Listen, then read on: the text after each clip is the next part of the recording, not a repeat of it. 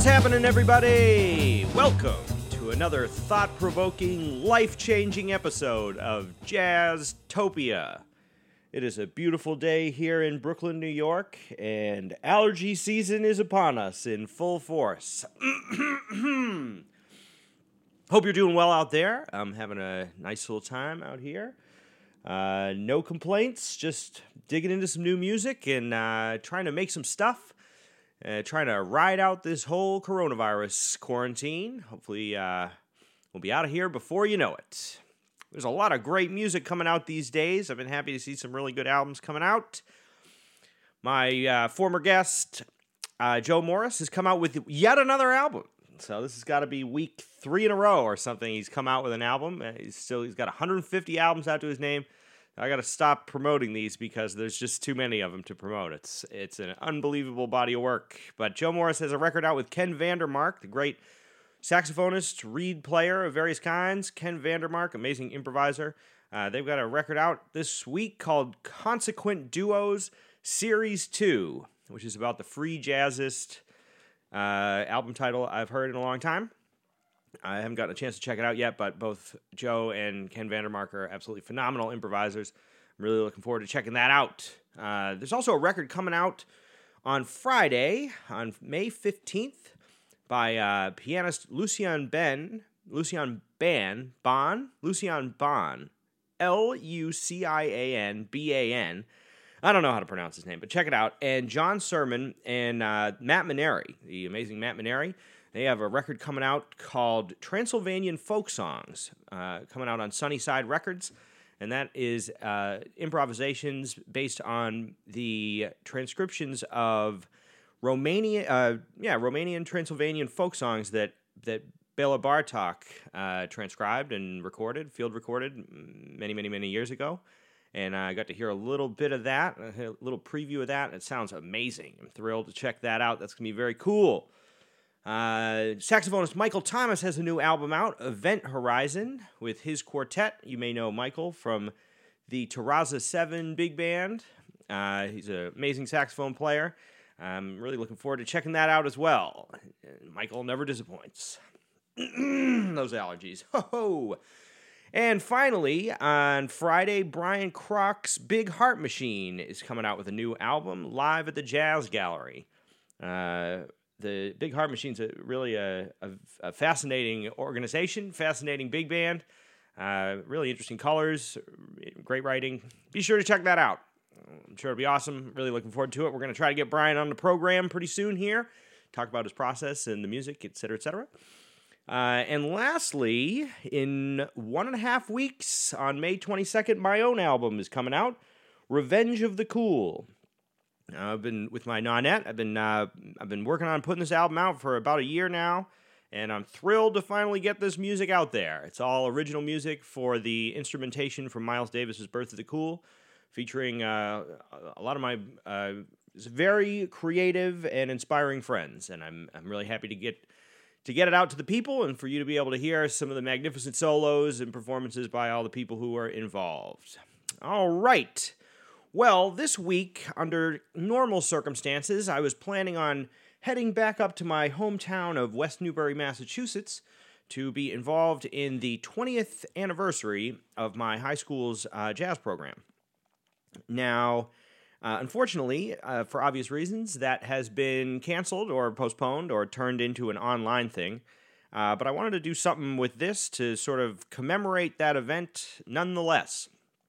So, my guest this week is the great composer and music educator, saxophonist, David Schumacher.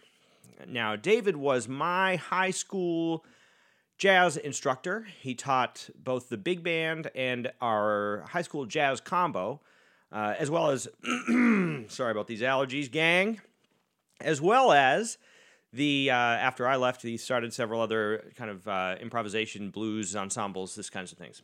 Uh, now, David is, is, also a great composer, uh, led for many years, or co led, I should say, the Schumacher Sanford Sound Assembly with J.C. Sanford, which included uh, some of the greatest musicians in New York City, including John Hollenbeck on drums, John Bailey on trumpet, Ben Kono on saxophone, and a, a number of other really amazing musicians. And they wrote some spectacular music for that. You can check out their album. Edge of the Mind is on all the normal platforms, and it's a really beautiful record, a really spectacular performance, and an amazing blending of composition and improvisation. We'll talk a little bit about that. Uh, but David, I wanted to say, really is a is a brilliant educator, and I I know that eh, eh, for me it was inspiring to get to study with him in high school because at the same time he was teaching us, he was working on you know producing this big band in New York and writing new compositions, and he was really in the scene. He'd studied with Bob Brookmeyer and studied at NEC. He studied with Branford Marsalis, and he was really a uh, you know he was a he, he when, when, while I was studying with him, he's still eh, active for sure, and he's doing his thing. But I mean to say.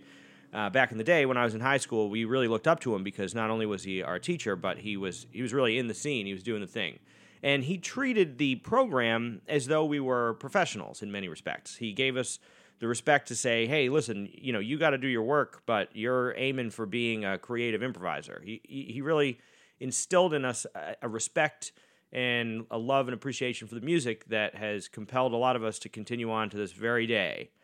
Uh, there's a lot of people in that program. It's a very, very small school in uh, in northeastern Massachusetts on the coast, and it's uh, there was never a, lot of people in the program, and there were oh these allergies, and uh, there was never a ton of funding. But but David Schumacher really uh, really made it a spectacular program. It continues on to this day. They've been going in, crushing the Berklee high school competition, and playing music all over the place. And uh, David's always had a lot of really interesting things to say about music education and his approach and his philosophy to shaping the minds of young jazz musicians or maybe maybe that's not the right way to put it maybe encouraging their own explorations in such a way that they uh, propel forward into the music with open minds and uh, a strong sense of artistry.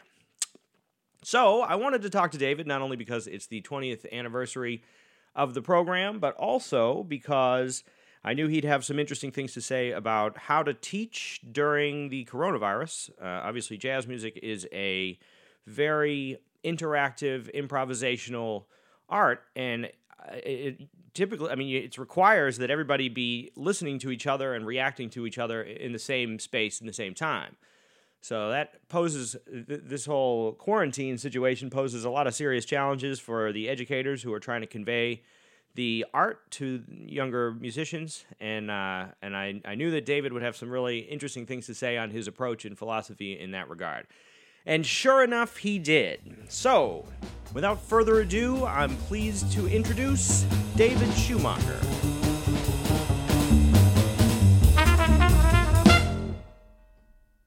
Well, congratulations on the 20th anniversary of uh, Cafe Jazz at Pentucket High School. Is that for, is that is that the the 20th year that you were there? Have you did you start at the the first year? Yes. So I started in the fall of 2000, and the first Cafe Jazz concert was the spring of 2001. Okay. So, and, you know, the math gets a little confusing, but yes, this would have been the 20th spring. So the 20th um, episode of the spring edition. Sure. And you do it differently than the average band director might run a jazz uh, concert. And it, oftentimes it's either incorporated into the uh, the regular band thing or it's in an auditorium, but you chose to do it as a as a cafe kind of vibe where people can eat and drink sodas and other non-alcoholic uh, beverages and and check out the music in the cafeteria as opposed to the the concert, uh, the kind of whatever it is, the concert venue. Yeah, so I can't claim ownership of the concept. It was actually my middle school and high school jazz band director. Okay. He he did the concerts so when I was in sixth grade and joined the jazz band for the first time, that's how he ran his concerts in the cafeteria, lights off. It was a very intimate atmosphere and, uh, you know, food, refreshments. It was pretty casual and it was a lot of fun. So I wanted to start that when I came to Pentucket to, uh, to loosen things up and get that intimate jazz club sort of vibe going. Yeah, it's a slick move for sure. And it must have been, I mean, you must have gotten that, that atmosphere. I mean, that must have been why he did it in the first place. What was the name of your teacher? So Dick Rabideau was his name. Uh huh. Out in Plattsburgh, New York, right? Plattsburgh, New York. You got it. Yeah. What was it? All right, so we'll we'll transport back in time. So I'm going to cover I want to cover two grounds here, all right? You've got you live two separate lives as many music teachers do. Uh, one as an artist and as a composer and uh, that that whole element of your thing and then also as a music teacher, you know. And sometimes it's it's fun to see uh, you don't realize maybe I think we we kind of knew, but you don't realize sometimes when you're studying with people in school that they've got a whole other world of expertise that they're dealing with as well. Um, so you started in Plattsburgh. What was it that drove you down the treacherous path to to jazz? Well, uh, that experience in sixth grade, being in the jazz band, really hooked me right away. Uh, Dick Rabideau was a great teacher and very inspiring, and it was a lot of fun to sit in that band and play that music. We spent a lot of time listening, so it opened my ears to different things. He took us up to the Montreal Jazz Festival as a little field trip in the summer every year. So we got to hear some great bands up there and enjoy the atmosphere that festival brings. So, you know, that was also somewhat addicting to be involved with that. Sure. And so you you followed it from there. You got out of high school and you went to Michigan, right? Yeah, I was recruited at Michigan State as a classical saxophone major. Oh, is that right? Yeah. And then um, the second year I was there, I think, uh, blew out my jaw. Had to stop playing for about a year and a half, go into physical therapy and the whole thing. Um, relearned how to play in a different way that was less stressful to my anatomy uh, and shifted my focus to my jazz playing because it was more forgiving in those ways Interesting. and gave up the classical route. now, what, when you say you blew out your jaw, what does that mean? So basically, I woke up one day and couldn't open my mouth. Okay. Right. So the the cartilage, it's a ball and socket joint, your mm-hmm. jaw, and the cartilage displaced from the joint, and so that blocked the mechanism from working properly. Sure. So it took some manipulation to get the cartilage back into place so the jaw functioned properly. But once it's displaced, the ligament is stretched and it never goes back Okay. properly. What does that require? is that like a surgery thing, or is it a physical, just a physical therapy thing, or how do you do that? Well, physical therapy to get it back into place and some exercises to pop it back in if it popped out. But yeah, ultimately surgery was the not permanent, but we'll call it semi permanent solution. The problem was that given my activity as a saxophone player, it was just going to happen again. I was going to stretch that ligament out again. Sure. And I was just going to have to repeat the whole thing. And in the process of the surgery, you risk nerve damage to the lower lip and the jaw and everything like that. So it was a little too risky for me. yeah. So essentially, the cartilage was permanently displaced. Physical therapy to get the joint to work properly without it. So basically, a a, a um, callus inside the joint, Mhm. and then went from there. What's that called? Is there a name for that? TMJ Okay. is Gotcha. the verna- is the vernacular. So it's Yeah. temporal mandibular joint, and they just if you've got that condition, they just call it TMJ. Sure. And that's a plague. I mean, it's tough in music because you're you're privy to the possibility of having something fall apart and then you got to figure out how to operate within that context. I've seen that happen to many people. That's Absolutely. a tough deal. And is that what drove you from play? uh, Did you then continue to play saxophone? I mean, obviously you still play saxophone to some degree, but is that what then drove you? Is is that the moment where you said, "All right, I'm going to be a composer now"? Right. Yeah, it was. So I, I went through a couple of iterations. Once I left the classical saxophone major, I went and did a music ed major for about a semester, realized that that's not the direction I wanted to go, and switched over to the composition major to finish out my undergrad, and then continued with the jazz studies uh, focus on composition in grad school. Okay, and you went to grad school at New England Conservatory. I did, your alma mater. You go straight from uh, you went straight from Michigan to NEC, yeah. I did, yeah. And you studied with Bob Brookmeyer. And who else was at NEC at the time that you were working with? Well, I spent the majority of my two years studying with him. I spent one semester studying with Bevan Manson on piano. Working on some voicings and things like that. Uh, but those were the only two teachers I had private lesson. Okay, and then that's what you did is you did all composition. It was the was it still the NEC Jazz Composers? What, what is that called? What was it? Uh, Jazz Composers Workshop. yeah, yeah. Yeah. So I, I I did as much playing as I could, but as a comp focus, I didn't get priority in the ensembles. Sure. Performance majors did. So I did as much playing as I could in different ensembles, small and large. And then when I left, uh, Brookmeyer had me stick around to play in his composers ensemble for another year, which was really great. Interesting. So you were out of school, but you were still what hanging around and playing in his. Um, what was that within NEC? You're talking about? Yeah, it was. It was the jazz composers workshop that he ran. So it was full of composers, and we would play nothing but original music of his students.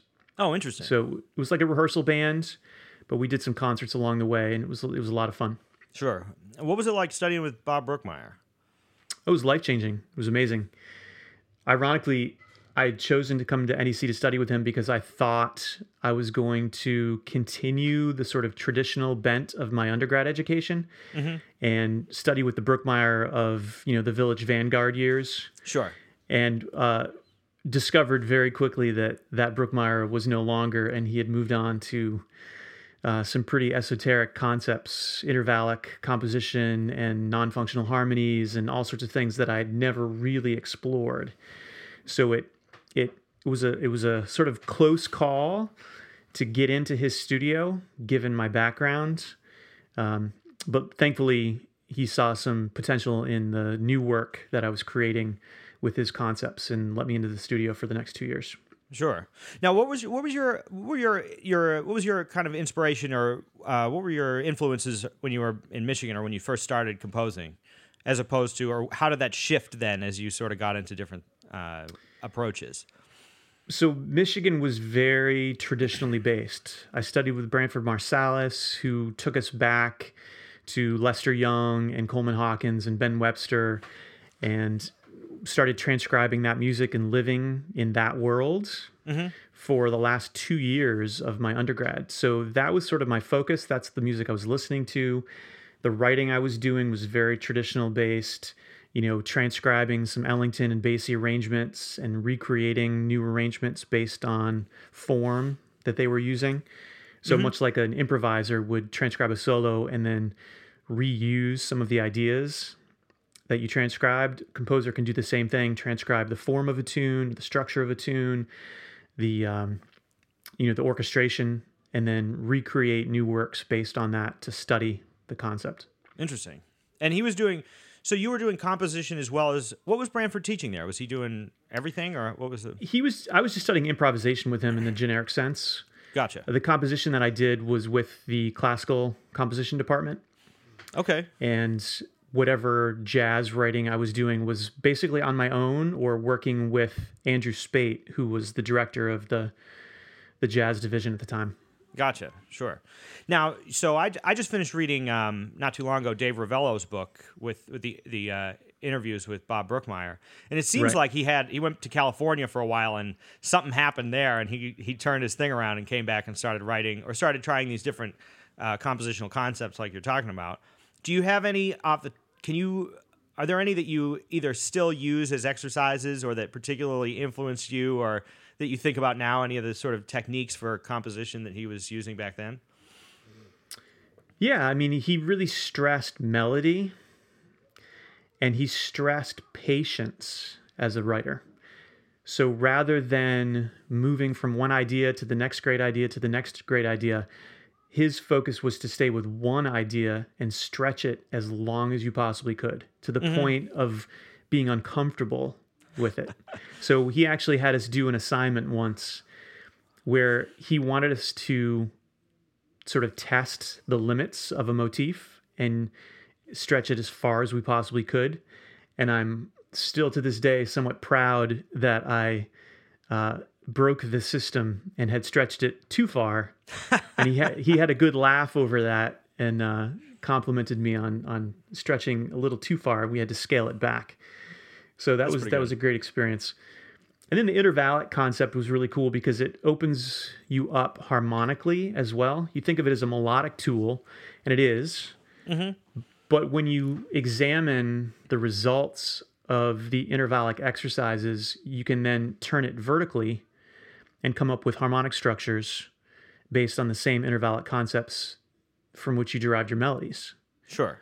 And so that was a really earth shattering concept. I'd never considered that. And once, you know, I went down that path, it opened up some completely new directions for my writing.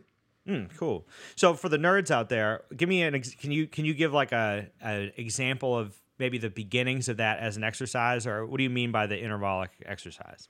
Sure. So a lot of his exercises started with a blank piece of paper. And so this particular one, the top left hand corner of the paper, we were instructed to write three notes. And from those three notes, we would analyze the intervals. So the interval between the first two notes and its inversion, the last two notes and its inversion, the first and third notes and its inversion. And then from there, we were instructed to to fill the page all the way to the bottom using nothing but those six intervals. Mm. And so again, it takes you out of your comfort zone, it takes you out of your clichés. It takes you out of anything that you would traditionally use in your writing and puts you in a different place. And once you filled the page, you would go back and play through the extended melody and with a pencil circle the ideas that you thought were valuable. And then you would take those particular ideas onto a new piece of paper and then develop those ideas separately. And that's what became your composition. Okay, and that's where you you take these these individual ideas and then create a new piece out of it. Correct. Now, do you feel like as a composer there is a, something at odds with the I'm going to do experiments to try to come up with a piece as opposed to a more let's say organic, you know, spring from your bed in the middle of the night with the idea fully formed in your head kind of approach. How do you navigate the difference between the or or is there even a conflict between those two ideas? I don't think there has to be a conflict. I think you can get into a conflict if you're not careful. But the the concept from Brookmeyer's perspective was what he called the blank page syndrome. So as a mm-hmm. writer, you've got this blank page in front of you. What do you do with that blank page? How do you create music? And so when we think about the concept of writer's block, whether you're writing, you know, words or you're writing music, you can't get past the blank page. You're stuck. Sure. And you hesitate to put anything onto the page because either out of fear that it's not quite right or it's not what you're looking for, you're not sure, so you hesitate. And at the end of your writing session, you're still looking at a blank piece of paper. So he called that the blank page syndrome. And this tool, this intervallic tool, was simply a way to work through that obstacle. Mm-hmm. So it's not that he was eschewing the sort of natural or organic process of composition. It was more when that failed you, you could go to many of his different techniques, including this intervallic exercise, to gain that inspiration that you needed to continue on with the piece. Sure. I can imagine too that if you're Bob Brookmeyer and you've spent already by the time he's at NEC, however many whatever it would have been, you know, 40 years or something creating constant music, you really need a kick in the pants like that to just try to get yourself out of your comfort zone. Very true. I think if if there's a possibility of writing all the possible melodies, he might have gotten pretty close at that point. Sure. So you were there. You were at NEC with um, uh, with J.C. Sanford, Yes. who you then later on uh, collectively created the Schumacher Sanford Sound Assembly. Correct. So he was doing his doctorate while I was doing my master's. Okay. We became uh, really great friends and both had the same vision for our postgraduate adventures. And so we started this group. He came over to my house one night. We shared a bottle of wine and we said, How do we want to do this? Came up with a name, came up with a concept for the band, and got started down that long process of of meeting some players, taking recommendations, and assembling a group of players over the next few years that we were really feeling connected to, and we felt were uh, honoring our music in a way that was propelling it forward. Sure. Now, is this? Are you still in Boston at this point? Are you? Have you? I mean, you're still in Boston anyway. But is the idea starting in Boston, or eh, where are you finding the musicians? No, we went straight to New York for that. Gotcha. Okay. So as So soon as you, grad- you graduate, you said, "Let's figure this. Let's start this band in New York." Yes, that was where we thought we would have the best success finding the players mm-hmm. and having access to the sort of player that we thought was going to gel with our music. Sure. Now, did you have a sound concept invo- involved in this? Because, of course, people have such an individualistic way of writing that it would be easy to combine two people into one band and have it sound like a disjunct mess of, you know, one style versus another style or something like that. Did you, did you say, all right, the, this is the vibe of the band that we're going for here? Or were your writing styles similar enough or, or maybe on, in the same zone that you could operate without having to think about the specifics? Yeah, there wasn't a lot of discussion about that because we were both, as you say, very much in the same zone. We had both studied with Brookmeyer for the last two years. We both loved Maria Schneider's music, Jim McNeely's music, and all of those uh, progressive jazz orchestra composers. Uh, when we were, you know, focused on instrumentation, orchestration, color, you know, the same sort of harmonic concepts, and uh, even though our writing styles are definitely different they complemented each other very easily. So it, it never felt like a, a disjointed effort. It always felt like a cohesive sound to the band. Sure, and that that makes sense. I, that's it sounds that sound. I totally agree with you on that front. Anyway, um, and for those of the for everybody who's listening, the record is "The Edge of the Mind." You made a record with that band in 2009, Correct. and that's been out for a while, so you can find all that music there. Yeah, it's Um, also on Spotify and all the usual digital vendors as well. all the good stuff. Now, give me an idea who was in that band. Who did you find that was able to realize those musical concepts? Right. So a lot of these guys were uh, Broadway people. So that gave us players who were very well versed in doubling in the saxophone section. Sure. And so we could literally throw any variety of orchestration at this group and they could eat it up. In fact, look forward to it. Sure, because it gives you a little challenge to have to figure out. Um, Right, exactly. So, you up. know, guys like Ben Kono, Mm-hmm. Dan Willis, Eric Rasmussen, uh, Chris Bacas. We had Dave Rickenberg on bari for a long time. Interestingly, a lot of those saxophone players were playing not their primary saxophone in that band. Hmm. Um, because it Did just, you do that on worked. purpose, or it just worked out that way? No, it wasn't that we did it on purpose. Well, I, I take that back. Sometimes it was actually because we we preferred their sound on alto instead of tenor, which was their typical saxophone, for instance. Um, but it also had a lot to do with just personnel at the time. So who, what, what position in the saxophone section was open, and who were we looking? You know, what position were we looking to fill? And if a, a reed player came through who was a really monster player, but was playing their secondary saxophone, then that's fine because they're going to be playing a lot of doubles anyway. Sure. Uh, John O'Gallagher is another name who came along a little later into the band. He was uh, an amazing player. And then in the trombone section, Alan Ferber, who's a monster player. Uh, Chris Olness was our bass trombone player. Mark Patterson on trombone, an amazing player. In the trumpet section, we had John Bailey, we had Dave Smith, uh, we had Bud Burridge playing lead for a long time, John Owens. We had a, a lot of different guys in that section. And then the rhythm section was was fairly consistent for a while. Actually, we had Deanna Witkowski on piano, uh, Dave Ambrosio on the bass. Um, we had John Hollenbeck on jump on drums, and then um, we had a, a couple of different guitar players. Um, we had uh, Andy sorry. Green was on there. Andy Green was our first guitar player, and then Pete McCann came around Okay. a little later, um, when when Andy was was too busy. So Mm-hmm. You know that was kind of the band. We had some players in and out, but otherwise, you know, it was fairly consistent for a little while. It was great. That's pretty good because it's not easy to keep a consistent band together when you got 17 people in the group. No, definitely not. That's a labor of love for sure.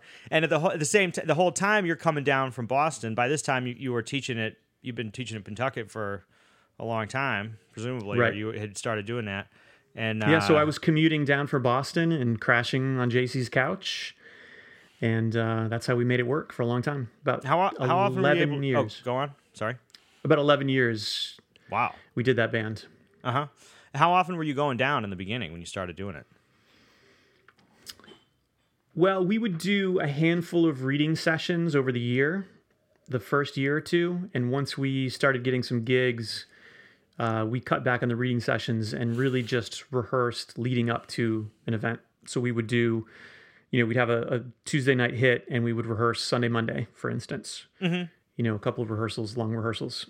So I'd be down there for two or three days in a row. Sometimes I'd have to go back to teach and then come back down. It was an ordeal, Sure. Yeah. but it was definitely worth it. Yeah, great. Now, what was the process like recording that album? The the, the, the Edge of the Mind is uh, is a is a great uh, let's say uh, the the pinnacle of contemporary jazz writing. Thank you. A pinnacle. I'll, I'll uh, it's a great record. I'll take it. I'll take it. Uh, yeah, that record, we were really proud of that record. Um, we recorded at Systems 2 in Brooklyn with Michael Marciano as our engineer, who's uh, just an absolutely genius engineer. And it was it was a two day experience to record, and I'll say that. Uh, well, John McNeil, I should add, was our sort of producer for that record. Uh-huh. He sat in the booth and was giving us the uh, objective feedback that we needed I'm sure he to, was to objective. make everything work. Yeah, well, he was he was fantastic. and so, you know, it was it was a tremendous experience. The the one thing that really stands out from the recording was John Hollenbeck's infinite wisdom and experience. Mhm. Because he literally played with a metronome on silent at his side the whole time. So that when we had to do an alternate take, when we had to come back to a tune, redo a section, whatever it was, he was pretty much guaranteed to be at the same tempo so that when we went back in the editing process, we had very, very few issues uh, piecing things together. It was really a great, great addition. Sure. And that's not easy to do to keep the fluidity of a jazz group and the spontaneity of it and still be looking down at the metronome, the light on the metronome going the whole Right. time. That's a tricky Right. move. Yeah, I don't know how he did it. He's an absolute monster player, Wow. genius musician. Now, there's th- the. I think the nature of that uh, recording too has a way about it, which is it feels to me very improvisational, and yet it's very complex orchestration and composition and arranging. I mean, the whole thing is super tight, and yet at the same time, it has a, a breathing to it that is. It doesn't feel like it's a stiff. Let's play the measure, you know, measures as they go. Is there any secret to that? I think maybe one of the best examples is in. Is it? It might be. Um, uh, bre- um, what is what's the tune? Break. Um, Breaking point? Breaking point, exactly. Which I think may speak to the, what you're talking about. Is that Bob Brookmeyer exercise, isn't it? It's absolutely speaking to that. In fact, that tune uh, is left over from the first, I think, year that I studied with him. So that tune was a very specific exercise in that concept of taking a linear intervallic structure and turning it vertically to create the harmony of the piece. Interesting. So it actually, its original name was Modular Piece Number Two, because it was the second piece I wrote for him with that system in mind. Um, and then I later changed it to a, a more a classier title. Yeah, yeah. Breaking point. But it, but it's definitely it definitely speaks to the concept of of taking a singular motive and pushing it as far as you can. So it's great that you hear it that way. Uh, that's that's you know a, a huge compliment because we were trying to consciously integrate improvisation into the compositional process rather than the more traditional approach of having composition a section of improvisation back to the composition. Sure. we wanted there to be a seamlessness. And so what I did to try to achieve that was to, in a couple of our tunes, start the soloist from a point of composition. So, Edge of the Window is probably the best example that I can think of where the melodic line morphs directly into a composed solo line, which morphs directly into an improvised solo. So the soloist actually begins his solo as a compositional layer within the piece. Wow. Okay. So if if you were to go back and listen to that piece and listen to John Bailey's solo, he's part of the small group that's that's playing the melody, and then what seems like more melody is actually a composed solo that I put in there for him to start him down the road of improvisation. So the the seamlessness between the melody of the tune, the beginning of the solo, and what ultimately is improvised is hopefully completely blurred. Sure. And now, is there a way? Is there a way you think about that with the rhythm section as well? Because I know that a lot of the time that may be just a personnel thing where everybody's on it. But I think uh, maybe an example of that is, and correct me if I'm wrong here, but in Breaking Point, there's a point where John Hollenbeck and um, Deanna, correct? Yes. Drop out for a little while. I forget who. I think it's a tenor solo on that. I, am not sure exactly who's playing.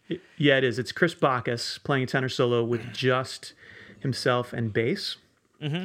And the the bass player Dave Ambrosio is playing uh, a hemiola essentially. So he's he's creating this unstable uh, meter, and Chris is blowing over top of it in a very fluid, organic way.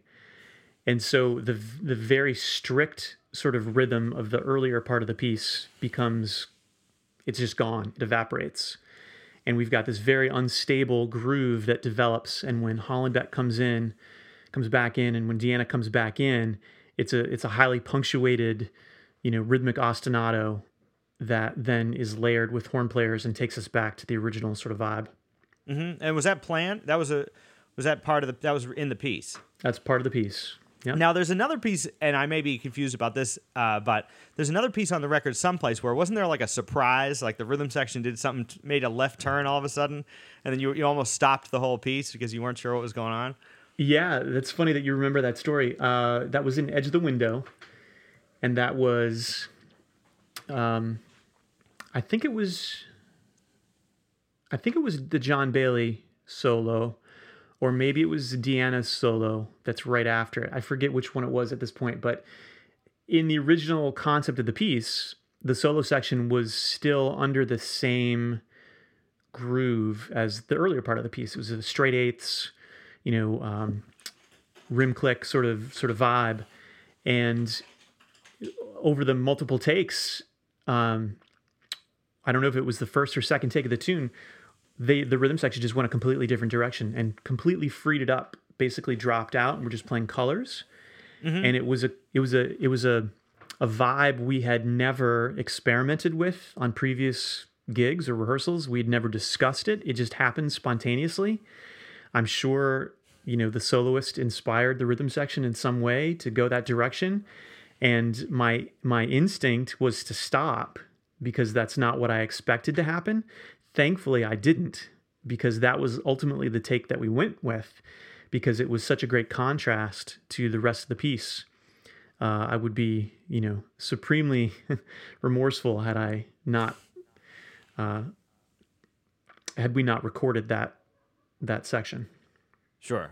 And it's a bold move by the rhythm section when you're in a recording session to roll the dice and try something completely wild. But I think that may be it's not an easy thing to achieve that that balance between the improvisation and the composition where everything goes exactly as it's supposed to go. With 17 people you can't be you know rolling the dice is a dangerous game a lot of the time but when it when it works out it's you know it's a big payoff. Absolutely. And that gets back to your your question earlier as to whether or not that seamlessness and the organic nature of the improvisation versus the composition was to do with the players.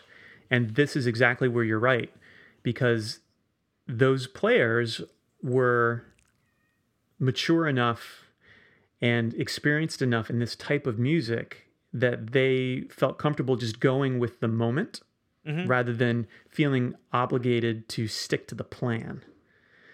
And that's the the beauty of that particular collection of players and the beauty of being able to work with the same players for an extended period of time. They get to know each other. Uh, we get to know them as composers, and so a lot of the music we wrote over that decade was geared towards a specific player in the band, much like Ellington would have done. Mm-hmm. You know, where we get to know these players and we get to know their particular approach, and we think, oh wow, this they would sound great on this tune. Let's build in a solo for that particular player. And you know, it's for me what made that band magical was the the people playing that music and the way they approached it. Sure. And that's not an easy thing to do to be able to have the same people show up and or a relatively consistent lineup or, you know, keep something like that together. No, especially when they're working for lunch money. no doubt.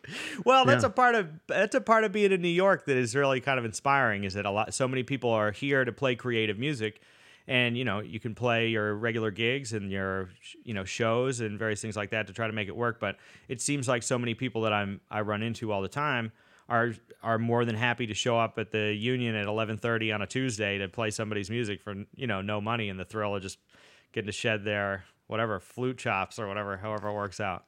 Absolutely. That's the beauty of that scene. You're absolutely right. Uh, did you did you ever take the band out of New York, or were all the gigs that you played in New York?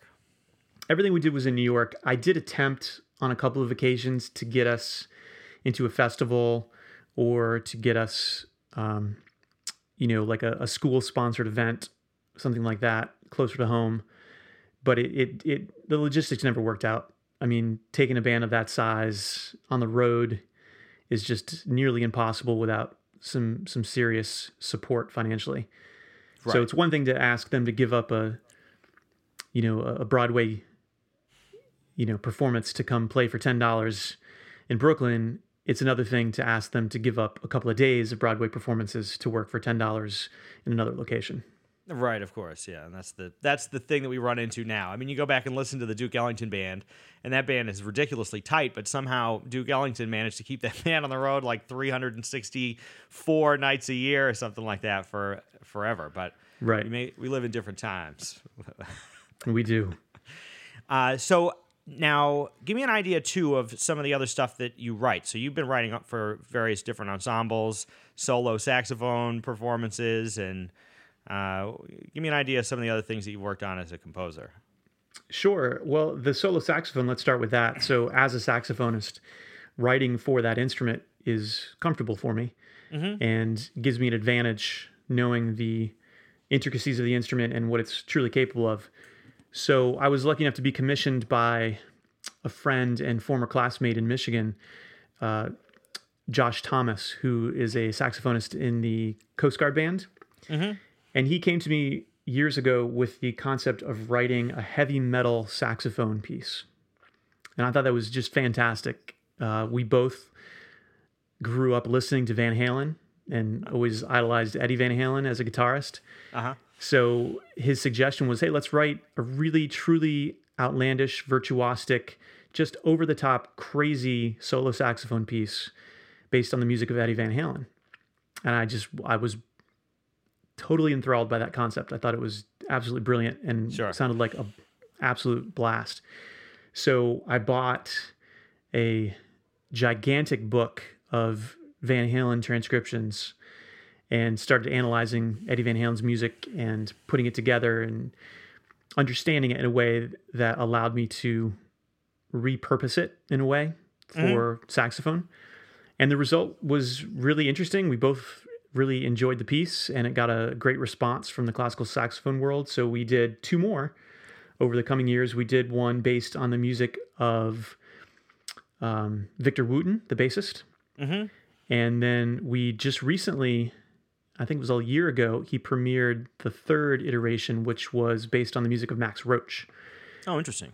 And that one was a lot of fun to play because when you think about rhythm, uh, the, the options are just endless. And so we we really had a lot of fun figuring out how to translate a drummer's music and his approach to rhythm and to melody and to composition in general because Max was a, a very creative player and and many of his extended solos are much like compositions in themselves.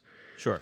And so again, retooling that music for saxophone was was a blast. So, you know, besides that, I've I've done some some small saxophone ensemble stuff. I've done some piano work, um, some large ensemble work, but you know, the majority of what I've done has been in some format of the jazz orchestra. Sure. Now, let me ask you this: doing the Max Roach stuff, were you thinking in terms of taking his solos, or it wasn't his compositions necessarily, or how did you? What was the process of converting Max Roach into solo saxophone? Because that's a that may be a daunting task for many. yeah, it was. It was a lot of fun. So again, just like the Eddie Van Halen piece, I did a lot of transcribing of his drum solos, mm-hmm. um, both small group solos and some of his extended solo works on drum set. And the thing that I noticed right away when I actually started analyzing them was how compositional they were, how structured they were, how sure. motivic his playing was, mm-hmm. and how much like Brookmeyer, he would take a single motif and stretch it so much farther than you thought was possible. And so that's kind of where I started with the piece. And mm-hmm. that concept that he employed in his drum set playing was the same concept I employed in the saxophone piece. And then it was just a matter of figuring out what I wanted to do melodically and harmonically to support those rhythmic devices. Huh. So you're so you're taking like little motifs from the the Max Roach uh, concepts and then uh, sort of writing them melodically for saxophone. Correct. Yeah. I'm sure there's more to it than that, but that's the foundation. Great. Wild. All right. So I wanted to talk to you about education. Uh, you have been lead, you've been running the Pentucket Regional High School jazz program for 20 years now. 20 years. Pretty wild, huh? It is very wild. I would not have put money on that, but here we are. Is that right? And yeah. but and uh, a lot of people. I mean, nobody. Well, the people who are from the West Newbury area are going to know what uh, we're talking about here, but nobody else is going to know anything about Pentucket necessarily. But it's a remarkable program because it's a small town in the middle of uh, you know northern Massachusetts with fewer people than are in the standard school district, even though it's three towns combined, and yet it's had this very unusual. I, am sure that I don't know if you see this from your perspective, having built it up from the ground, but it's a very unusually. Um, I don't know what the best way to put it is, but it's a fascinating program in the area because not only is there a big band, which is standard now among jazz programs, but you've got a, a high level combo operation uh, operating, and then how many blues ensembles now? I just won the improv class, as it's now called. Okay and then the feeder program, which is the middle school jazz band. Yeah. And then there's been a lot of, I would say, for the size of the school, which again has a very, it's a small band and it's a, it's not a big school, but for the size of the school, there's been a lot of people that have come out uh, of that program as professional musicians, or even now there's a couple of us playing jazz music in New York. Uh, and I wanted to know if you wanted to give a a, um, a public apology to all those people for setting them down the path to a life of music. Yeah, I was absolutely going to offer that apology. as as you probably remember, uh, as part of my what I feel is my duty as an educator, when a student comes to me and mentions that they want to pursue music, my first move is to talk them out of it. Sure. And if they come back to me and say, "No, I still want to do this," then I'm all in to support them and to help them but it's it's been a it's been a good fail safe because a couple of students along the way, a few actually, have have really chewed on that question of mm-hmm. wait, do I actually want to do this? Do I actually want to live the life that he's describing? And they've made different choices, and that's moved that's turned out really great for them. Sure. So it, it's it's been a it's been a good tool. Yeah, it reminds me a little bit of a um, when I was in Ithaca. John Bailey actually came up to do a master class, and one of the things that he said that stuck with me is he said, "If you can do anything else, do that." but but he said if you can't, then you're obligated to be a musician. Very and well said. Very well said. That's always been in the back of my mind because at the end of the day, I mean, there are things that I could technically do, but there's always that drive to return to the music that I think would be unbearable if I had to, you know, if I had to sit in an office job and make a normal wage, you know, normal living or whatever. Absolutely. And I, I like his use of the word obligated. Not to get too philosophical, but Oh, you can get if- philosophical, man. We're going in. Don't worry. It. we can go down that path. Okay. Well, to to lift the lid on the rabbit hole, then, um, you know, if we start to think about our possibly predetermined purpose for being on this earth, Interesting. Then- okay. one could say that you are obligated to put forth that gift of music. That's your role on this planet. That's your job. And to shirk those duties would be a travesty. So I like that he says obligated because it takes a certain kind of person to pursue music professionally. It takes a certain kind of creative spirit to do it effectively. And we can't afford to waste those souls. they need to be they they need to be doing their job uh, so that we can you know move forward and make this world a better place. Sure. I, I fully agree. Um, now, what do, do you think? I think this is going to be a little self uh, reflective. So I don't know if you're going to, I don't know if this is too much to ask you to analyze this, but what would you say is if there is a an element of the way that the that you've run the Pentucket program, what is it that you think makes it work the way that it works? Because I, I would, I mean, I think I don't know if you can tell because it's not obvious, um, you know, but it's it's it's been a very it's an unusually successful program, given the circumstance it is, given the resources and given what you're doing. What is Right. it that drives it forward or or compels so many people, you know, so many people in that world to get into the combo and to really work and That's a that's a difficult question to answer. I think you could probably answer it better than I could, honestly, having Sure. having been on the other side of that equation. But I think a couple of things helped the process, especially at the at the beginning stages of, of the development. Mm-hmm. When I started that program, I was very much engaged in the New York scene. I was very much very much engaged in in the local Boston scene, still gigging and and playing professionally. And my students at the time recognized that, they saw that, they admired that, because I think we've all known plenty of teachers who uh, no longer practice their craft sure, and I think students in general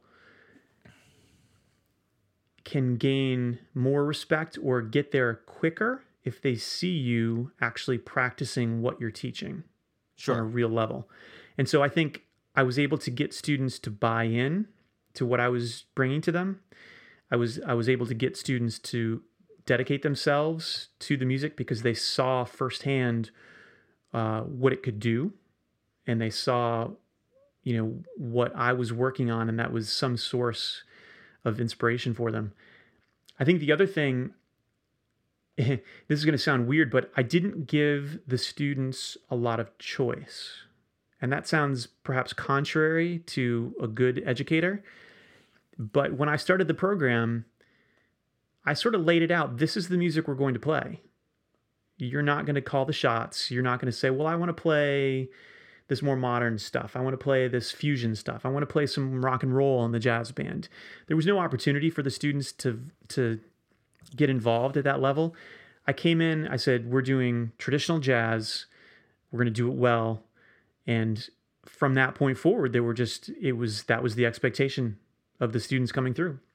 Sure. And I think that really helped to build a cohesive approach to learning jazz that everybody could rally around and it still uh, you know continues on today. and I, I, coming from my perspective as the student, uh, I can say that that certainly had a substantial impact on me.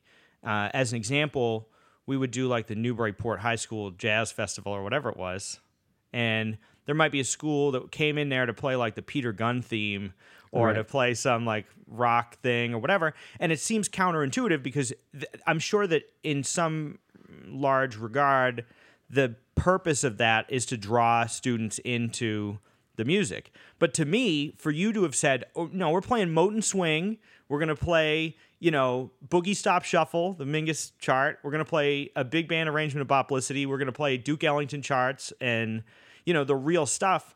I feel like in high school in particular, it, you have a real, um, you can really detect when somebody's being ingenuous about trying to teach you something. And to me, that that meant that we it, it, gave an authenticity to the music. It was like, no, we're here to play real music here. And the the other thing about it that I think is important is that the music is good. It's good whether you know it's good or not. You know, I mean, like Duke Ellington charts are good, and I think a lot of the time. Kids, it doesn't matter how old you are, what your exposure to it is, you can recognize good. But I think probably one of the reasons that people maybe don't get into it is because it, I don't, I don't know. I think it may be um, uh, to use it a kind of broadly a marketing problem or something like that. You know, like you don't think of it as being like, oh, this is a cool thing that I want to do.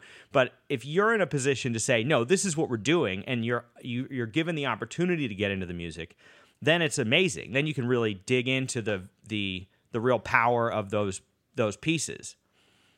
Right. I think you're you're spot on, and your comment about being disingenuous is really a great point because I think if a person is truly, authentically passionate about a subject, people are going to engage in that subject.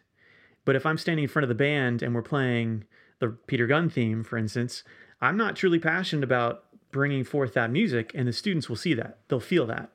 Sure. And so, wait, no disrespect to the the Peter Gunn no, theme, by the way, or no, absolutely or not. It's Mancini great, or great, whoever wrote that in the first place. But yeah, it's a great theme. It's a great theme. Yeah, it's a great thing, um, but you know, whatever. But but for for the program that I wanted to, to develop, it wasn't the direction I wanted to go. Sure. And so if I can stand up in front of that class and be vocally passionate and enthused about Duke Ellington, then I think students of that age, especially, are going to buy in and they're going to say, "Who's this crazy guy up here talking about this music I've never heard? Maybe I should check it out." And then, as you say, they can recognize what good music sounds like. And from there, it's sort of self perpetuating. The students take on the responsibility of exploring that music on their own. Sure. And once you get into it, it's easy, you know, you can get hooked. And here we are. Man, I'll tell you, I, I tell you, uh, one of the best examples of that, and I, I, this is a teacher we both had at one point, is John Heiss at NEC, who sure. was you were actually I took that class probably because you recommended me to take the class, but I took his class on Ives, Ives Schoenberg, and Stravinsky, and uh, Heiss for everybody listening has been around since the beginning of time. He he worked with uh, Stravinsky when he was a kid. And he was a guy who sat in these rehearsals and checked the notes and made sure that the copyists did their jobs right and everything. But this dude was more enthused about the music of Charles Ives than I am about anything. you know, I mean, he was like, it was amazing listening to him sit up there and talk about this stuff. And that's totally infectious when you're into it and you can convey that to people. That means as much as anything because you know you're gonna be you're gonna get into it. I can't listen to Charles Ives the same way now, having listened to just him geek out about all the intricacies of the you know of the music. Absolutely, infectious is the perfect word. Uh, I'd already heard Ives's music when I took that class, so I had a I had an interest already, but again, seeing him and hearing him speak about that music and tell stories about parties and other things related to the music, it was just he was so passionate about it that you couldn't help but follow along. It was absolutely beautiful. Yeah, I think he's still there. He was there when I was there. Is that right? 2012. He may still be hanging around. It's pretty. Amazing. I do very much remember that moment where I I obligated you to take that class.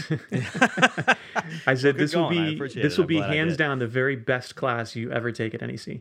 Yeah, it was amazing. Yep. And uh, so now on top of the big band, which is a common thing in high schools, you started. I don't know if you did this immediately, but you started a combo, which is somewhere between usually six to six or seven, eight people, whatever, five to eight people. I don't know how ever it's gone over the years doing small group improvisation and understanding the you know bebop and other small group musics. Right. I did start it very the the very first semester that I took over the program. I started at Pentucket in the fall of 2000 and was invited to just sort of hang out with what was the jazz band at the time, mm-hmm. um, under the direction of the current band director, and he actually left mid year. And the fine arts director asked me to take over the jazz band, which met like, you know, once a week for an hour after school in the evening. And uh, right away, I pulled some students out of that group who were more invested in in learning jazz and put them in a small group context and we've had the combo ever since. Mm. do you remember this is not going to matter to anybody but do you remember who was in that who was in the original the, the very first combo? I don't know if i'm yeah, going to know. I, I, may know him. That would have been just before my time. Dan dowd was playing bass. Okay. mm-hmm. adam duplessis was playing drums. Um, let's see, I think Eric Reardon was playing guitar, maybe Christina Grandoni on saxophone. Uh, Bart Baker, I think, was playing trumpet in that very first iteration. That could be it. Sure. Now oh, I no. remember. Uh, sorry, one more. Sasha Mixis was playing piano in that group as well. Okay. Now, I remember that at least the the tail end of that group, and as a kid, that was also super inspiring to be able to see people who are my not my peers, but whatever, a couple years older than me, doing this stuff. Uh, to me, I mean, even though you can listen to the records and you can go see you know professionals play, there was something about all right, well, here are these other people that are doing this. It was super exciting. I was like, man, this is amazing. We can do this. And I think that's a part of the program as well, is that idea of kind of a mentorship of having the older students bring up the younger students and teach, you know, sort of teach within the program. Right. That is uh, a huge part of the program, not only within the program, but f- the alumni coming back and doing the same thing. Mm-hmm. So you you were part of the article that I wrote a few years ago discussing that very concept of this cycle of mentorship within the program where high schoolers are mentoring the middle schoolers and alumni come back and mentor the high schoolers and you know i in fact learn from the alumni coming back as well and become a better teacher better musician as a result. So we have this beautiful cycle of mentorship and education happening with everyone in the program being involved, which is a really beautiful thing. And I think your comment about being inspired by the combo when you were in middle school, I think part of that is the independence that that group practiced. Mm-hmm. So if you think about a big band or or any sort of large ensemble, they're all sitting behind music stands with music in front of them, and there's a conductor that's leading the group, and it it it's a wholly different experience from the small group jazz experience, or at least how I approach it, which was no director, student students are are completely in charge um, not not of the rehearsal process, but of, of the performance. There's no music. Everybody's playing from memory. We've transcribed or we've learned the music in some other way, and there's a, there's a you know dare I say an impressiveness to that. You know, to the general sure. public and to students, younger students, who are thinking, "Wow, how do they do that?" And it, it becomes this inspiring nugget for the younger students to to work hard and push themselves to be in that group at some point. Sure.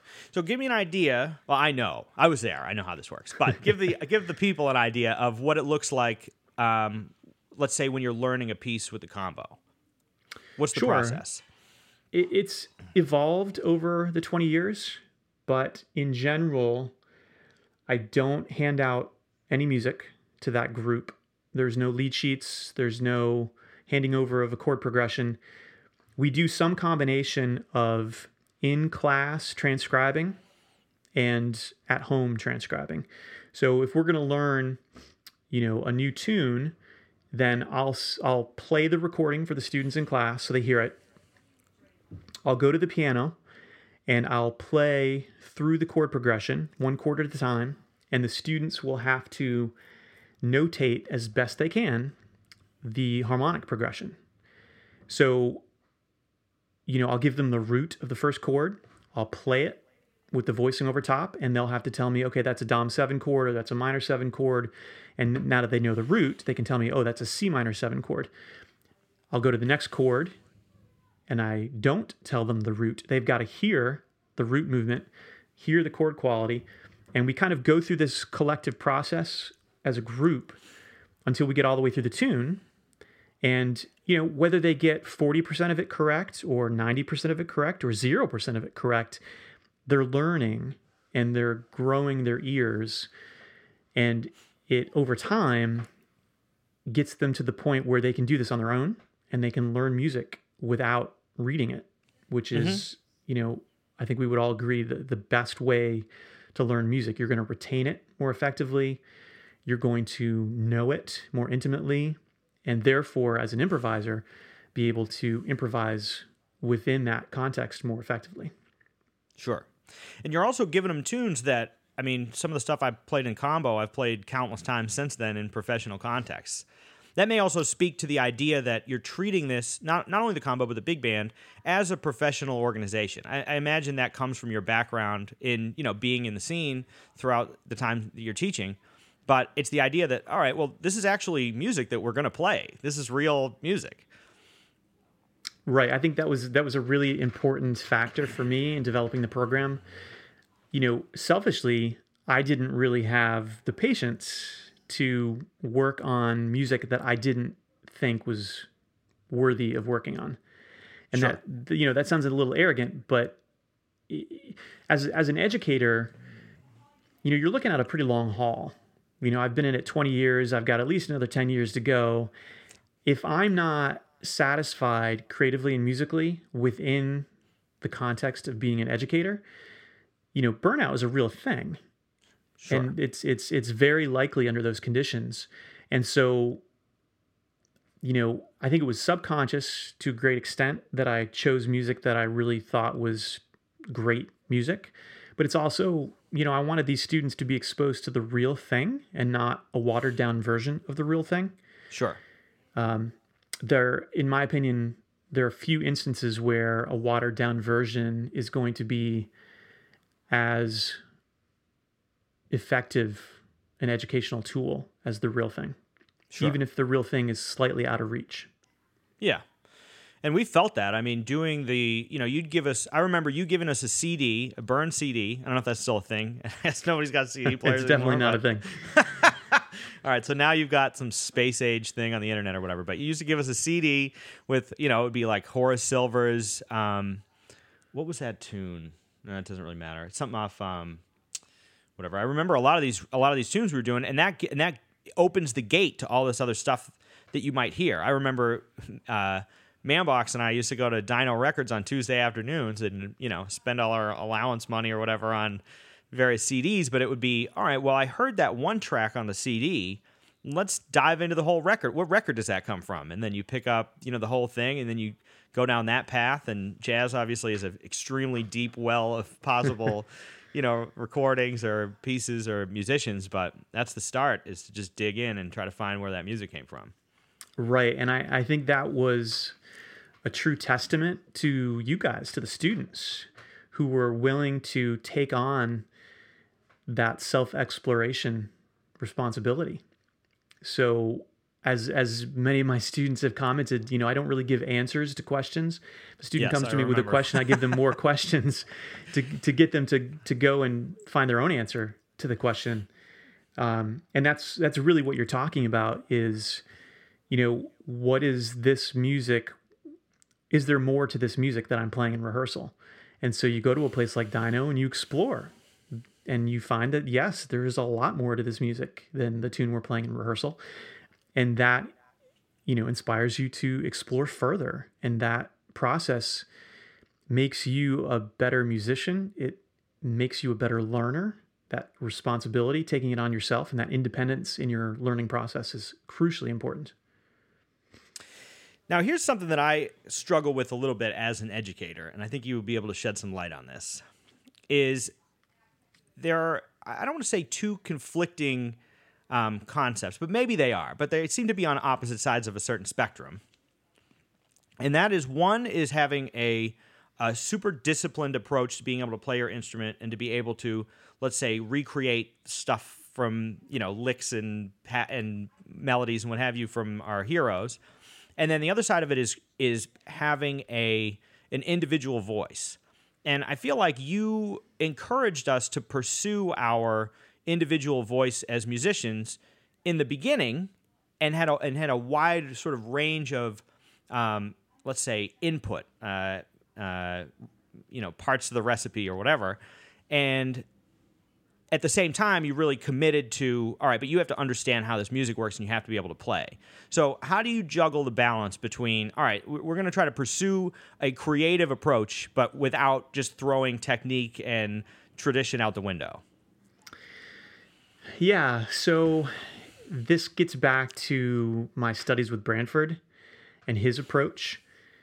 In the very first visit that he made to campus, when the press were there. He had just left the Tonight Show. Okay.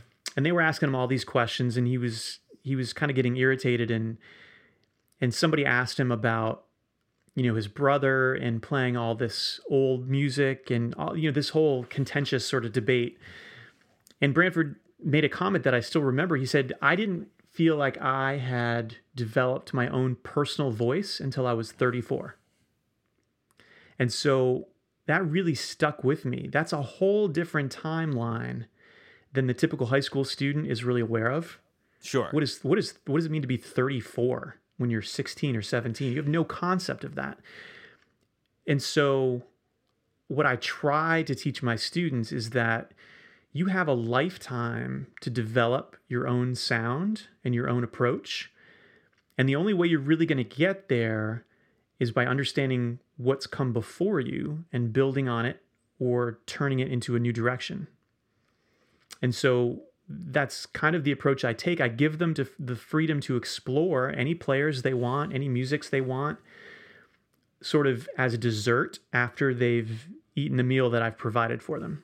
Sure. So if I say go and listen to Jimmy Cobb because you need to understand how to play a proper ride cymbal pattern, then I expect that student to go and listen to Jimmy Cobb and be able to play like Jimmy Cobb before they even try to play like Elvin Jones.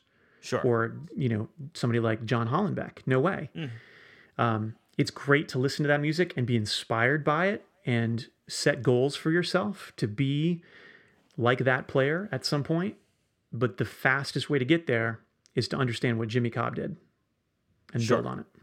Yeah, that's an interesting point, actually, is the fastest, is it being the fastest route? Because if you're just starting from, I mean, if you start from Anthony Braxton and try to go backwards to, you know, figure out how to play like, you know, whatever. But Braxton was listening to to uh, Paul Desmond and whoever else. Like these people right. are, you know, you're building on everybody else. Absolutely, and the, the ability, you know, those those players could do those magical things because they had command over the basic craft. Sure. Without command over the basic craft, there's no way they could do, you know, the pyrotechnics that we all associate with some of those players. Yeah. And that makes sense to me. Is it's I've always thought about it. I mean, I, I don't know. It's it's probably stemmed from you in some regard, but um, is just the idea that who you are as a person, as a musical personality, has a lot to do with just what you're drawn to aesthetically. Is the is the musicians that you like and that you've emulated in some respects. Sure, and and not just musicians, but visual artists, you know, writers, uh, taking inspiration from nature. You know, it's it's it's not just about emulating fellow musicians. Sure. Uh, so now, how have how have things changed in the last couple weeks with this uh, whole coronavirus lockdown here? They've changed mighty significantly. It has been a true challenge as an educator to find ways to navigate this new world. But I will say that it's been really amazing because I have been forced to move in new directions than I would mm-hmm. otherwise have gone.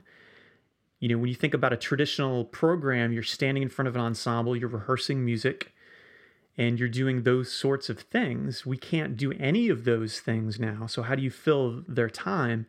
And I found that upon reflecting on this this quarantine, this these strange and unusual times that we're living in, there was something more important than really truly playing your C major scale well.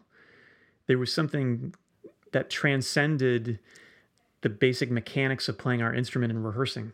And that's where I chose to focus my energy as an educator. So, to give you some examples, I had my students chew on the big concept of what does it mean to be a musician? And why are we musicians? Why are we doing this? And getting them to think about the fact that you can see music as a gift that you give to someone else, as we were talking about before, rather than something you're doing for yourself. Mm-hmm. We think of artists as selfish, and we are in some ways. I'm certainly selfish with my time because I, I need and I value that time to be able to pursue my craft. But ultimately, the music that I'm playing is for others. It's a gift to those people, for them to listen to, to be moved by, whatever, what have you. And I wanted the students to understand the power they had as musicians, to not only inspire them to become better musicians, but to put themselves out in the world as musicians, giving to others.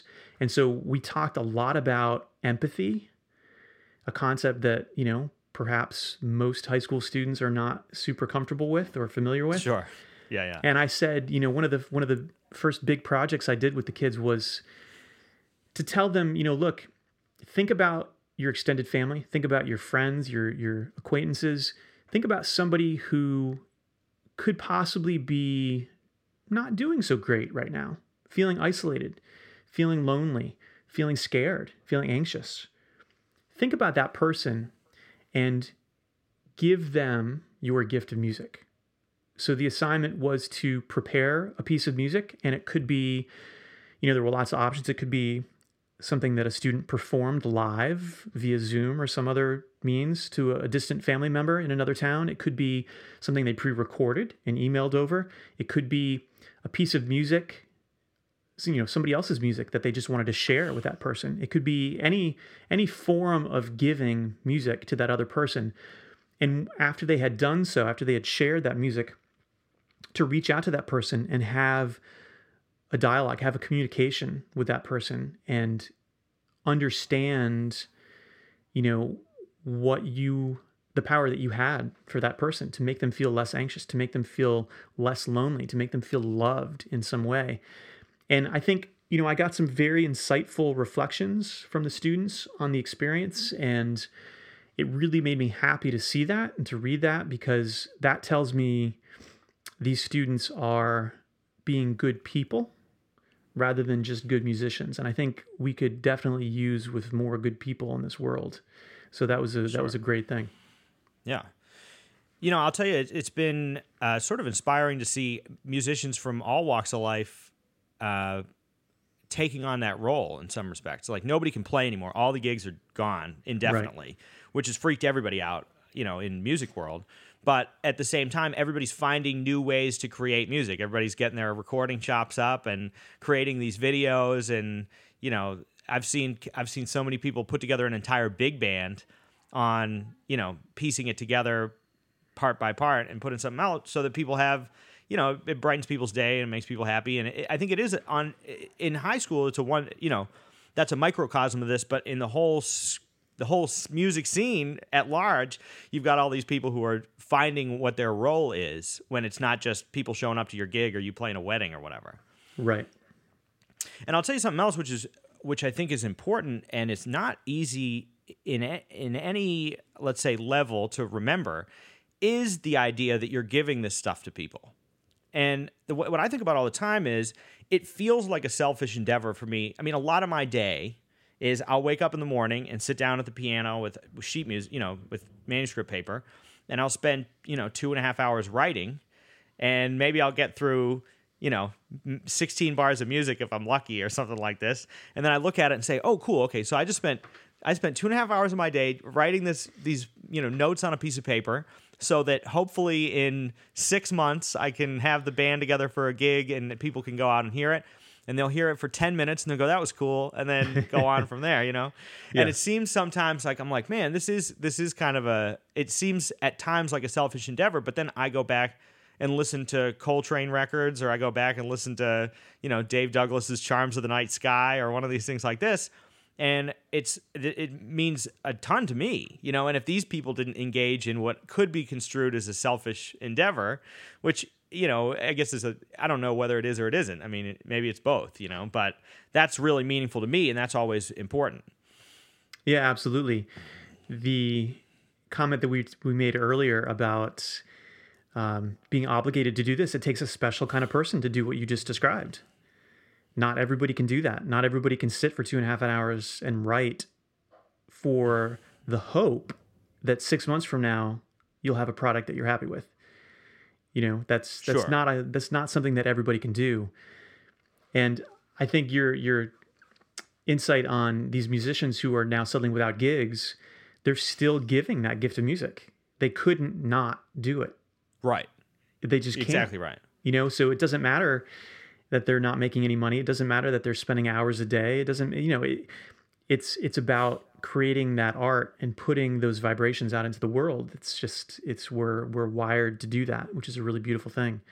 sure And the other thing I think is great, and and again, my students, uh, this was this was for them in giving to other people. You're also able to get out of your own head. So, for instance, in this time that we're in right now, lots of people are anxious, lots of people are scared. You get stuck in your head and you spiral. And if you can channel the empathy for others, you'll find that you actually come out of your own head and relieve your own anxiety in the process, your own fear in the process, because you're focused on helping someone else. And so, you know, really everybody in that equation wins on a significant level. And again, that's really powerful. And it's not just with music, it's with lots of things. So if these students can walk away with that life skill, then they've really, truly found some education in the process. Sure. And in that regard, this the the music education transcends music. I mean, it's about the music, you know, and that's important in and of itself. That I think is intrinsically valuable. But also, you know, you could be a lawyer, or you could be a you know a trash man, or you could be a whatever you want to be, and still have those lessons in the music floating around in the back of your mind. Absolutely. So, give me an idea now, maybe on a more technical level. So, I, I see that you've you've you've taken the opportunity of not being able to rehearse and delved into the philosophical side of this, as I might have anticipated. Um, how else are you? I mean, there's no way to record to do ensembles or to play with anybody. Are, are there any? What, what are you given for assignments? How are you bridging the uh, or overcoming the the adversity here in that regard? Yeah, so it's been an experiment the last several weeks. I've moved in some different directions and had to sort of abort those directions and come come to a different path because things weren't working. I tried a collaboration with the combo because you know as you were saying people are putting out these amazing videos of these collaborations online and they're really tremendous um, and not having the skill with Final Cut Pro or anything like that, and not having access to that level of program, I was limited. But I tried um, a collaboration with the combo with the Acapella app, Mhm. but we ran into trouble bouncing the file back and forth. So we moved and tried GarageBand, and we ran into some compatibility issues with sending that file back and forth Sure, I can. different versions of the program. And so we landed on Soundtrap, which is a completely online version of GarageBand, essentially. And we're having more success with that. So what we tried, we're actually working on your tune right now. We're working on Oh, is that right? as as we speak this week. That's pretty good, huh? So we, I created the, create the file. Everybody uh, joins the project as a collaborator, and you know I set the parameters, I set the click track, I set the tempo, and all those things, and then people are layering in their own part, and I can access it at any point and make little tweaks here and there to line things up and deal with latency issues and and all of that.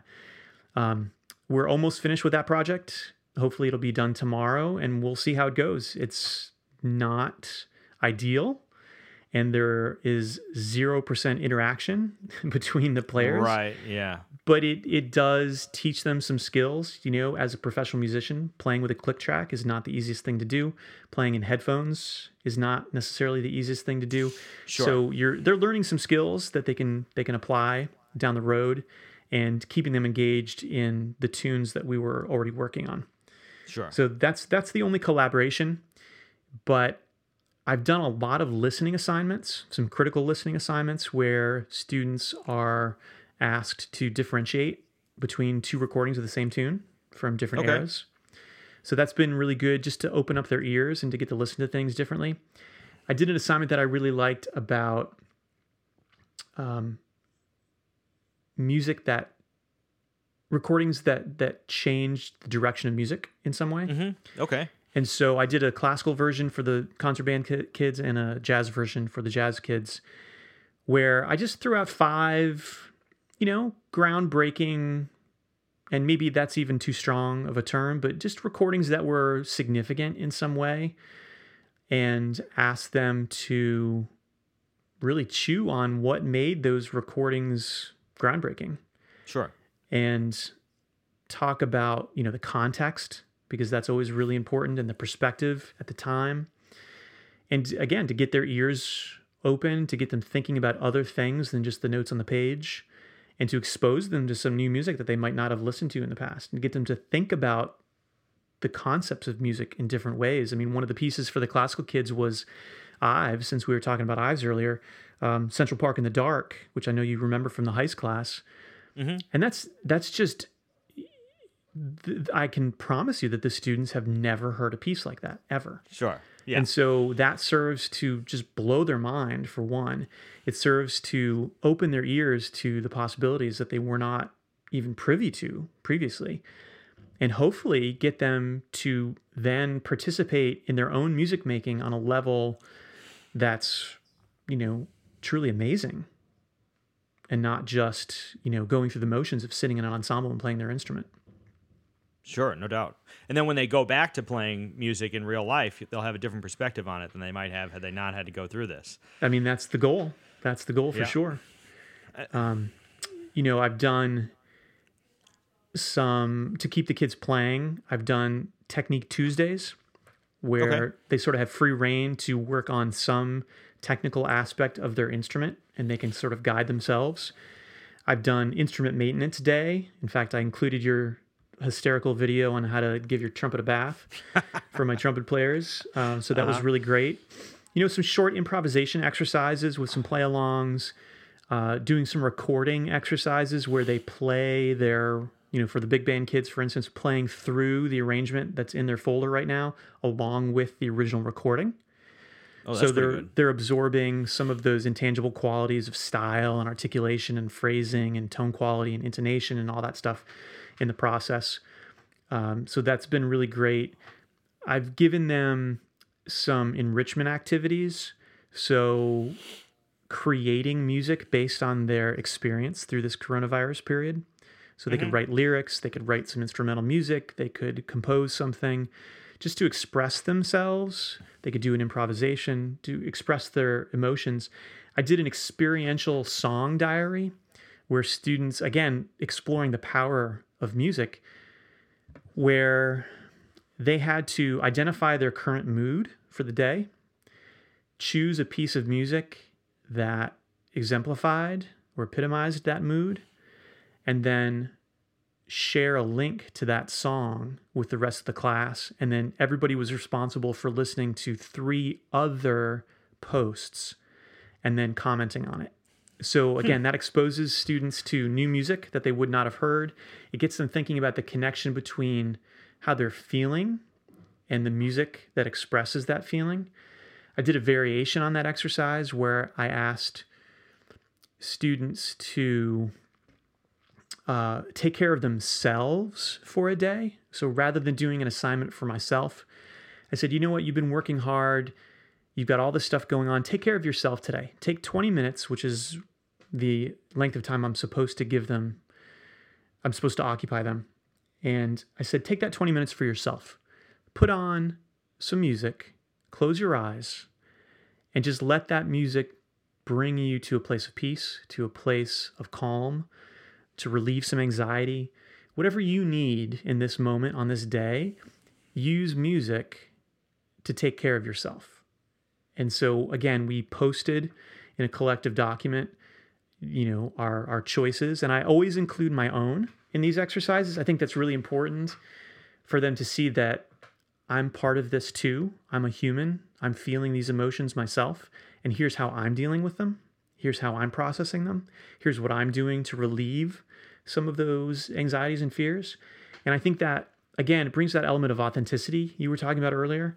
And the students are more likely to engage if they feel like I'm not just throwing busy work at them, but I'm giving them something that I'm myself finding valuable. Sure. So I think that's really great. We've done some collective like Padlet exercises where everybody can post their thoughts and feelings and react to what other people are doing. And then I've I've mixed in some technical things, you know, having the more advanced kids work on some pretty meaty exercises to build their chops and their skills. You know, it's it's been it's been quite a variety, which has been great for me because again, I'm I'm forced to move in some new directions and hopefully it's keeping things interesting for them in the process. I also I think it was really important for them to continue the concept of performing. So because we overlapped with the Easter holiday, I assigned everybody an Easter performance. So they were to prepare a piece over, you know, a 3-day period or something and it could be short, didn't didn't matter, and then perform that piece for whoever was living in their home for that day, maybe on, you know, an online venue where they could perform it for family members in other locations, but some sort of performance piece uh, to keep that fresh in their mind was really important Sure. for me. Yeah, that that I, I've always said that um, limitation breeds creativity, and this is one of these instances where I think that's this is what we have to deal with. you know? Absolutely. and we got to try to work around it. But you've spoken exactly to the to the couple of things that I've found as an advantage. Obviously, we're working with you know this isn't ideal circumstances here, but. Uh, but the the couple things that I've found are one, it's forced everybody. I think especially jazz musicians who are used to dealing in acoustic music, and you know, I've I've chosen to blow air through a tube for a living. Like technology isn't exactly my number one best friend, but it's forced us, you know, sort of it's dragged us kicking and screaming into the 21st century. You know, being able to for example, as a musician, you have to be able to know how to record yourself. You have to know how microphones work, and you have to be able to do, you know, have an interface to some degree, or be able to understand how some of that works anyway. And now we have to, or else you can't. Sometimes you can't participate. And then stuff like this, this kind of Jetsons style video conference technology, you know, we're all jumping in it. Um, and the other thing has been really being able to go and honestly to have time now to sit down and listen to records that I haven't listened to in a long time. And I'll just sit down and go back to to. I mean, I feel like a lot of the time in my normal day to day life, I spend so much time either playing with people or out at night or, you know, teaching in person that maybe my ears get tired or it's not as easy to find time to sit down and just actively listen to records. So I feel like my my ears have opened back up in a certain way. They've sort of like now now I'm I'm retaining more of the stuff that I was listen, you know, that I used to listen to or hearing new records or you know, absorbing stuff that I wasn't able to before. So to be able to incorporate that into the into the uh, education part of it is, I think that's a big deal. I think they'll take a lot out of that, you know, away from that. I totally agree. And as you were saying, we're all so busy and we're jumping from place to place all day long. And we listen to music in fits and spurts. We listen to a track or part of a track on the subway, you know, on the way somewhere. And the concept of sitting down and listening to an album through doesn't really happen anymore. But right. It's almost a dinosaur and the. I hope not, because I, I mean, I love full albums, man. But yeah, you know, we live in a different time. we do. But that that skill of sitting still for 40 minutes and listening to something all the way through is important to develop especially in our young students who just don't have they're not wired that way they've grown up in a time where it's you know fits and starts and, and bursts of information left and right um, but also to get into albums like you know ellington suites that are cohesive Mm-hmm. and to listen to the entire work, you know, like a Far East suite or something like that, listening to it from start to finish, that in its, in itself is an experience that's really invaluable for all of us. Sure. And it takes on a different meaning than just hearing the one, just hearing whatever it is, blue pepper, or you Yeah, know, exactly. just hearing one element of it. Yeah, amazing. Well, this has been great. I think you covered a lot of ground here. Uh, if there's somebody, let's say, let's imagine somebody's out there is starting a jazz program. Now, you here with with ages of experience in this field and various experimentations and attempts, Do you have any advice for people who are who are trying to figure out a, a trying to construct a an effective jazz program? Sure. Um, it can be difficult for the non jazz director to start a jazz program. Mm-hmm. And I think that is a different set of problems from an experienced jazz musician who's coming in as a first time educator trying to start a program. It's a different slew of issues. But I think in either case, being patient and not overreaching is going to be really valuable for you. So you might have a grand plan for what you want your program to look like. There's no way that's happening the first year. There's no way that's happening the first couple of years. But you can get to, you can work toward that. You have to establish culture first and foremost. And that's what we were talking about earlier when we talked about not giving the students a choice of what we were going to play. I established a culture of this is what the jazz program is going to look like at Pentucket. Get on board or not. And I think, you know, doing that, setting the parameters as you talked about, and that's one of my teaching cornerstones as well, feeling like the stricter the parameters, the more creative we can be in our endeavors. Um, setting those parameters nice and tight and your expectations reasonable and focusing on listening with your students because you cannot play this music unless you have put in the time listening to the music. And that's another thing that Branford really taught me was half an hour listening to music. And I mean actively listening to it, not passively listening to it. But half an hour actively listening to it is infinitely better than two hours practicing your instrument in the practice room. Because unless you really truly know what the music is supposed to sound like, it doesn't matter what you accomplish in that technique session of two hours. You're never going to get to the spirit and the soul of the music that we're trying to make. I think that's exactly right. Yep, amazing. Well, we got anything else? I think we covered a lot of ground here, huh? That was awesome. I really appreciate it, Bobby. well, thanks for doing it. I appreciate it. I think people get a lot out of the uh, out of the educational view and and everything else. Thanks a lot, David. I appreciate it, man. Absolutely. Thank you. All right, gang. Well, that was a lot of fun. Always great catching up with David Schumacher. Getting to pick his brain about the many facets of jazz education and composition. Hope you had a great time as well. Thanks again for sticking around, checking out another wild and crazy episode of Jazztopia. If you like the show and you'd like to keep up with what we're doing, you can follow us at soundcloud.com slash jazztopia podcast. You can also share this uh, this audio on Facebook. You can find it on Facebook uh, or whatever other platform you might find it on. Now, we're going to keep trying to put these things onto different platforms, so hopefully you'll be able to get it on Apple Podcasts and all those other things before too long. We're working on it, so keep an eye out. And uh, be sure to tell your friends and uh, stick around for some more uh, educators and performers and everything else. You can also follow me on Facebook at Bobby Spellman Music or on Instagram at, at Bob Spellman, and I'll sure to be sure to keep you up to date with when we're putting out new episodes every Thursday. We'll be putting out a new show uh, in which we get to we get to get deep into the world of jazz and improvised music with uh, all the creative improvisers and performers and composers that I've had the the honor and pleasure to get to talk to. Uh, so. Come back next week. I'll see you then. Everybody stay safe. All right. Thanks very much. I'll see you.